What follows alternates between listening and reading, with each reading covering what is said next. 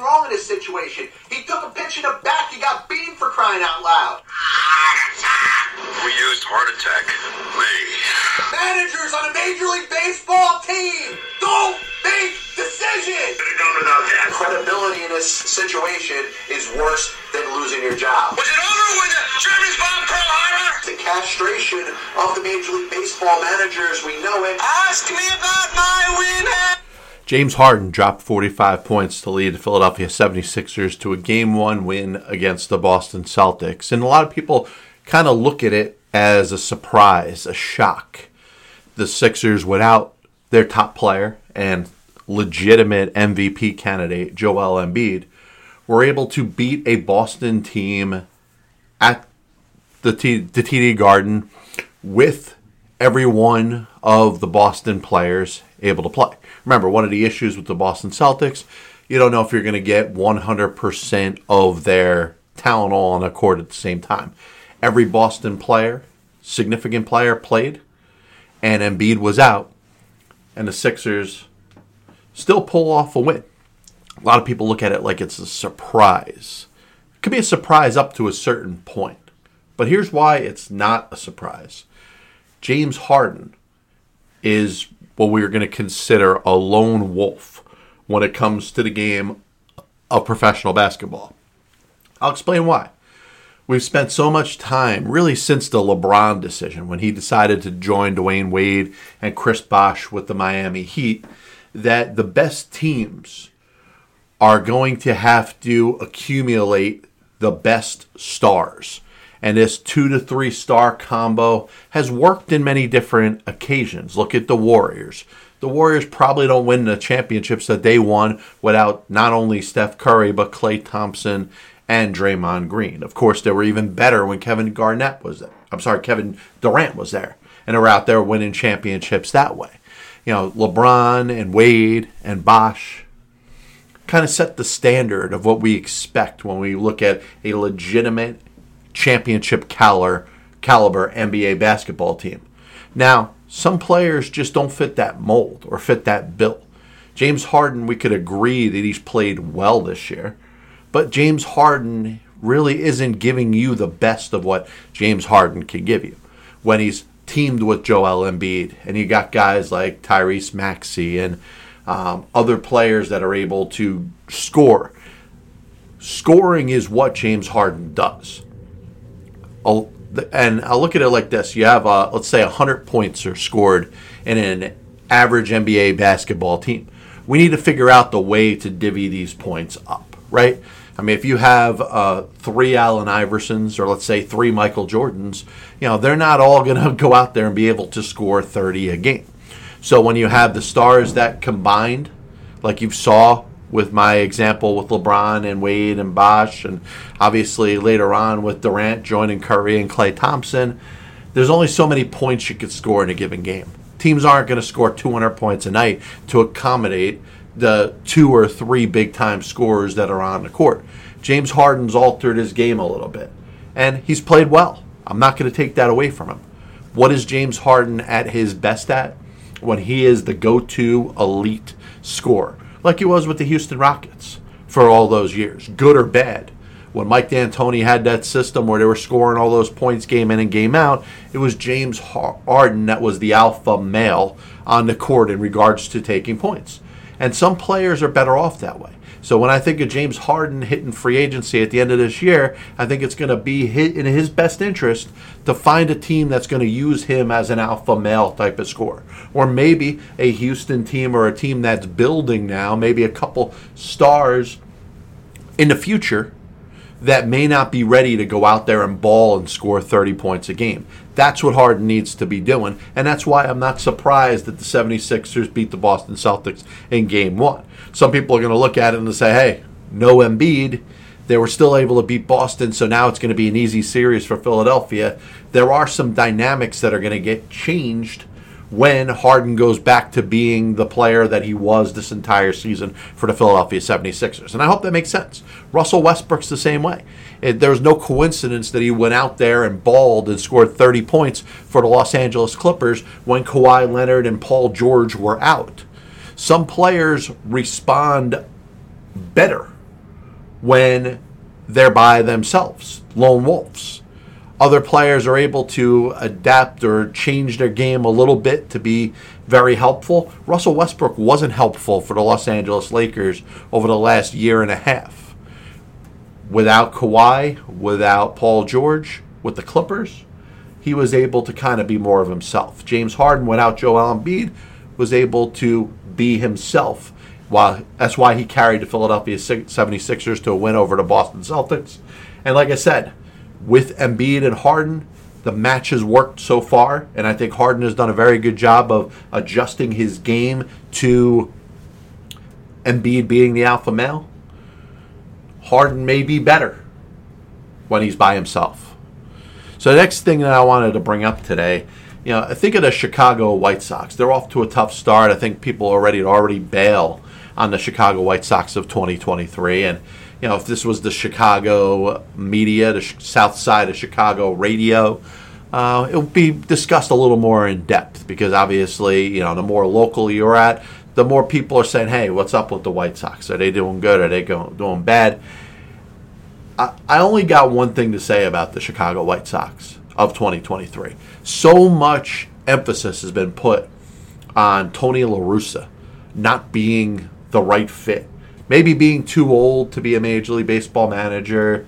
That's probably a little bit of a different discussion. You know, if we wanted to talk about La Russa's age and his ability to adapt to the game, is he a perfect candidate to be a Major League Baseball manager right now? I think that's all worth talking about. But what I have continued to hear was that Tony La Russa in his two years as the manager of the Chicago White Sox was what was holding that organization down. There was talent in any any uh, person of Tim Anderson and Luis Robert and Eloy Jimenez, Jose Abreu up through last year. Of course, he's not there now. He left as a free agent to join the Houston Astros. Dylan Cease was a Cy Young candidate last year.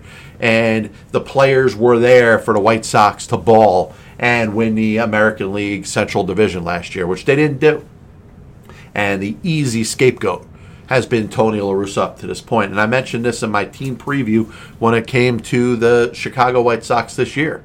You're going to find out very quickly if the White Sox were held back because of Tony La Russa or they were just flawed in nature by themselves. And I think we're starting to see the latter right now.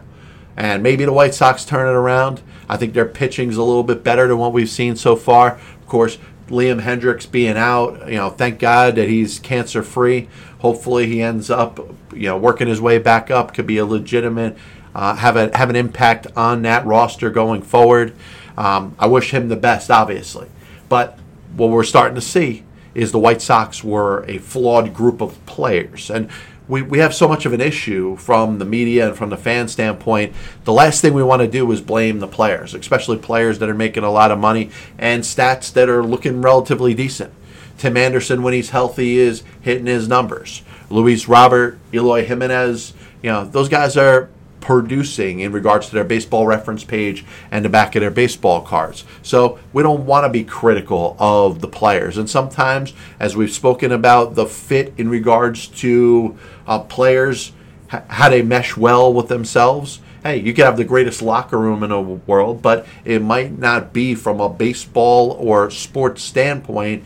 Um, I don't know you know able to be maintained over the course of a long period of time. Sometimes the mix just isn't good. Sometimes the players individually are better than they are as a team. And I felt this for the last couple of years with the Chicago White Sox. Now, sometimes that gets proven wrong. Sometimes the talent overrides all that. If the players are that good and a guy crushes a baseball every time it's pitched, or a pitcher goes out there and gives up one or zero runs every time they take the mound, then all that other bullshit that I'm talking to you about right now has no meaning and is not that important. We've seen examples of players that just perform to such a high level that you don't really talk about their cohesion and how they work together. Chicago White Sox brought in a new manager, and Pedro Grifol came over from the Kansas City Royals, has got a, a very good reputation. I think he's doing a good job in regards to his um, his leadership, how he's treating the players, how the players are responding to him. But in the end, we're judged by one thing: wins and losses. So wins and losses are going to tell you to this point that Pedro Pedro Grifol is not a good manager. The num- that's what the numbers are going to say. Because if you look at Tony La Russa over the last couple seasons and the fact that the White Sox, in spite of all the issues they had last year and the year before and all the scapegoating attempts while people were trying to blast and blame Tony La Russa for what's going on there, they still finished 81 and 81.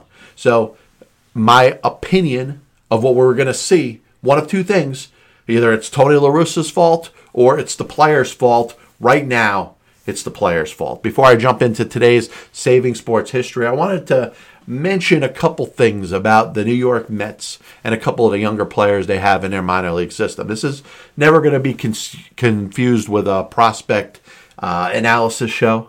So I'm not going to break down numbers in the minor leagues. I'm not going to tell you about um, who I watched play in a minor league game that you may not know about. But I think as you see in a lot of other markets and in regards to a lot of other teams in sports, there is a love fest involved with younger players, especially players that haven't come up to play in the major leagues yet. And the Mets have a couple of them that are down there in the minors right now playing at AAA. Mark Vientos is tearing it up at first base for them. And Ronny Mauricio, who has not played in the major leagues, Vientos played in the major leagues a little bit last year towards the end of the year. Uh, they're, they're both killing it for AAA. The Mets fan says, hey, I want these players up. I want them part of the regular lineup. And I'm going to explain to you why they're probably best suited in the positions that they're in right now, playing regularly in AAA. Now, if you look at their positions, their primary positions, Vientos is a first baseman. The Mets' first baseman is obviously Pete Alonso. Mauricio is a shortstop. The Mets' shortstop is Francisco Lindor. Neither of those players will ever unseat the incumbents based, based off of the talent of the players that have been there for a long time. Obviously, I'm not breaking any ground with that. The thought is, hey, bring in Vientos. Maybe you could platoon a little bit with Brett Baty at third. Maybe take a little DH at bats away from Dan Vogelbach. Maybe you could play Mauricio at second base, move Jeff McNeil to the outfield. And uh, it, here we go in regards to this Mets team that's expected to win right now. Now, I don't have any issue with either one of these players coming in there and playing every day. But the way things are set up, the, amount of players that are still there, even if you were to move on from a Dan Vogelbach or and or an Eduardo Escobar, like some fans want to see happen, are they going to get sufficient, consistent at bats to be able to perform the way they are in AAA? If they're looking to take that next step and perform the way they're performing at AAA at the big league level, like they're clearly both ready for, is that the best situation for them? Here's what's better, in my opinion. You let these two guys play in AAA. The worst thing that could ever happen to the Mets is an injury to either Francisco Lindor or Pete Alonso. Nobody wants to talk about that. Nobody wants to talk about big time players on big teams getting hurt. Aaron Judge is out right now for the New York Yankees, so it's it's not impossible to think that one or both of these players could get hurt at a certain point over the course of this season. And if that happens, you have the perfect replacement. It's not like you're going to get somebody else some more at bats than they would have gotten already. Vientos replacing Alonso for a couple weeks, and hopefully it wouldn't be that long you you feel like you're not missing out on something. You have somebody that, that's been performing very high at a high level at AAA, isn't going to miss a, beat. He's going to be playing just as much in the major leagues as he was in AAA, and the same thing for Mauricio at shortstop. They're both playing their primary positions, probably the positions that they feel the most comfortable at, and you know, few teams can afford to lose their star players. And I think the Mets, because of these young players, Vientos and Mauricio, performing in AAA, I think they could afford it better than most. So now we jump into today's saving sports history on the second day of May 2023. If you go back, one of the bigger under, underrated stars in the history of Major League Baseball had an impact on this day in 1876.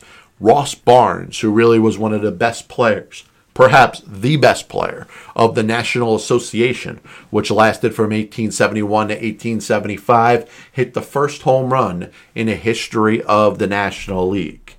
Um, the first Negro Leagues game, the Negro National League, started in 1920. First game was played on this day.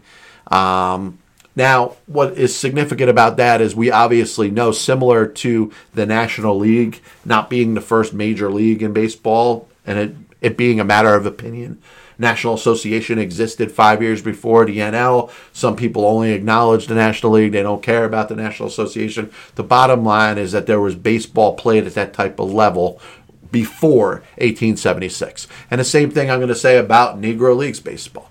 We acknowledge the 1920 as the starting of the Negro National League and the fact that it was prominent from 1920 to 1947 into 1948. But we understand that there was Negro Leagues baseball before that. There was Rube Foster before that. There was John Donaldson before that. There was great players that played the game at an elite level before 1920. But congratulations to 1920, where the first game in the history of the Negro National League considered by many the first game in Negro baseball history was played on this day. 1923, Walter Johnson threw his 100th shutout. Um, one of the greatest pitchers of all time. Not too many pitchers could ever have 100 shutouts. If I'm not mistaken, um, as I'm talking, I'm going to try to pull up uh, Walter Johnson 100 shutouts would bet you that he might be the only one to have that many.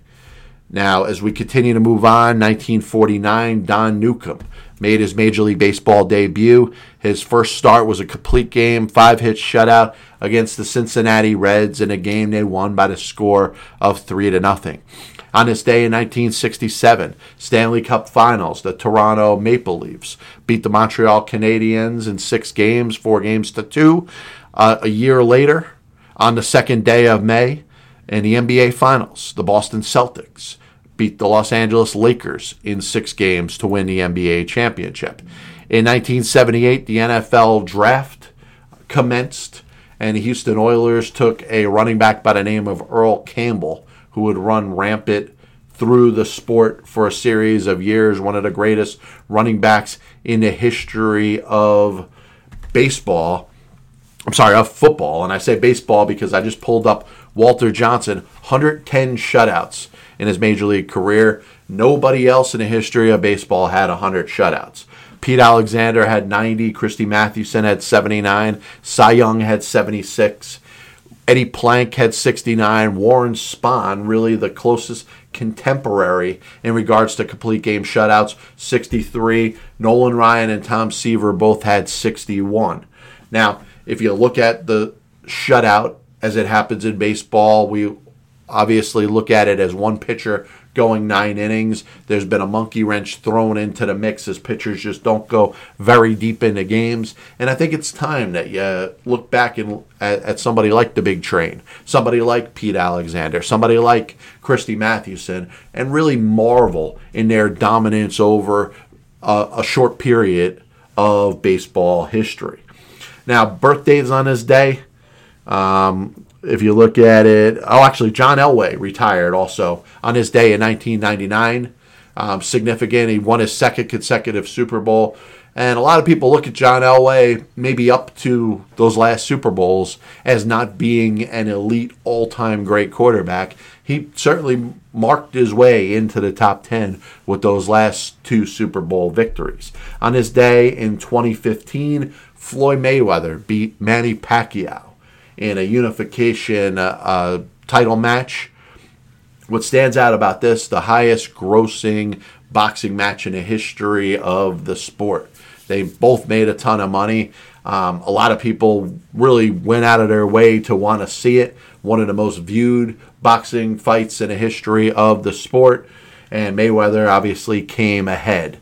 Um, Eddie Collins was born on May 2nd, 1887. Baseball Hall of Famer, one of the greatest second basemen in the history of the sport. He is known by some as being part of the Black Sox scandal, one of the players that maybe uh, drew some ire from some of their teammates, was not one of the ones that was involved in a fix and it was part of a little bit of a divide between the players that were compensated and the players that weren't compensated. Remember, Eddie Collins came over from the Philadelphia Athletics, where he won three World Series championships in 1910, 11, and 13. Connie Mack didn't want to pay his players, couldn't wait to move the best players out. Eddie Collins gets, at that time, becomes one of the higher paid players for the Chicago White Sox, and the players that aren't making money are jealous and this is one of the, maybe him and Ray Schalk and a little bit of uh, uh, Red Faber. They're kind of looked at differently than the other players on that team. The divide exists, the fix of the World Series, the whole thing. The rest is history.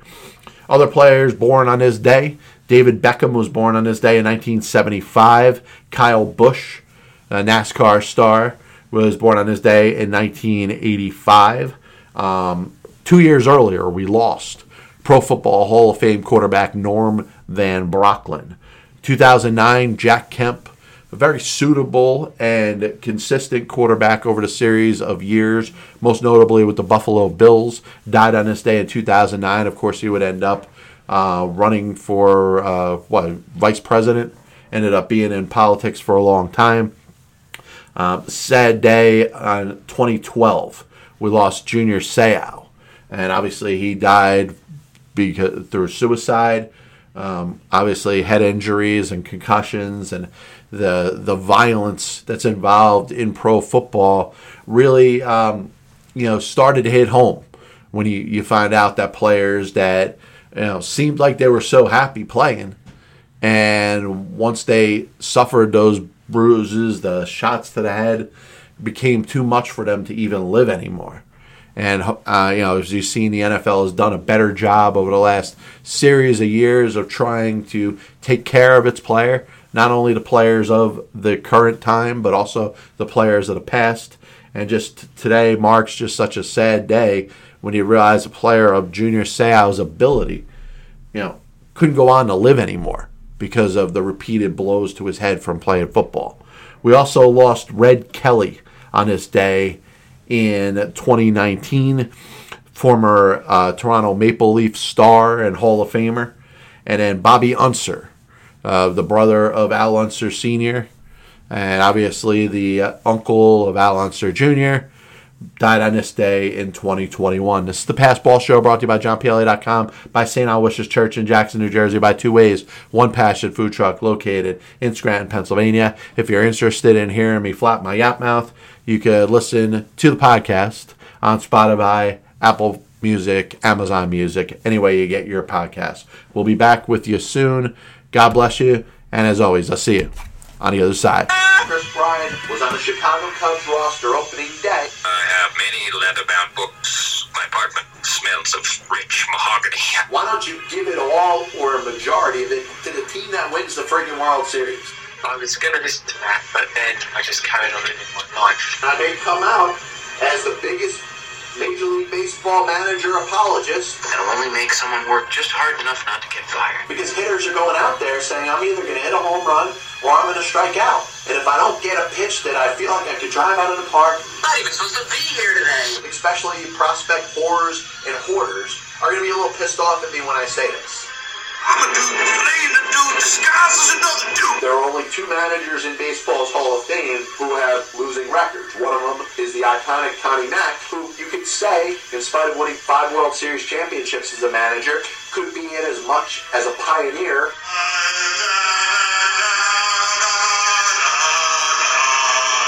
what side of the spectrum they're on. Were they pitching? Were they batting? If your favorite team was pitching and a ball got inside and hit a batter, there's no way it could have been on purpose. But if, you were a fan of the team that was batting and the ball got inside and hit somebody or went behind somebody's head, absolutely 100% unequivocally that pitcher was throwing at him.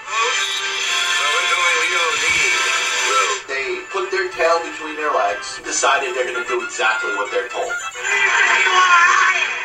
You damn well right better give him a contract extension. You damn well right better make him the manager over the next series of years. 35 years ago, I could have loaned your parents the money for an abortion.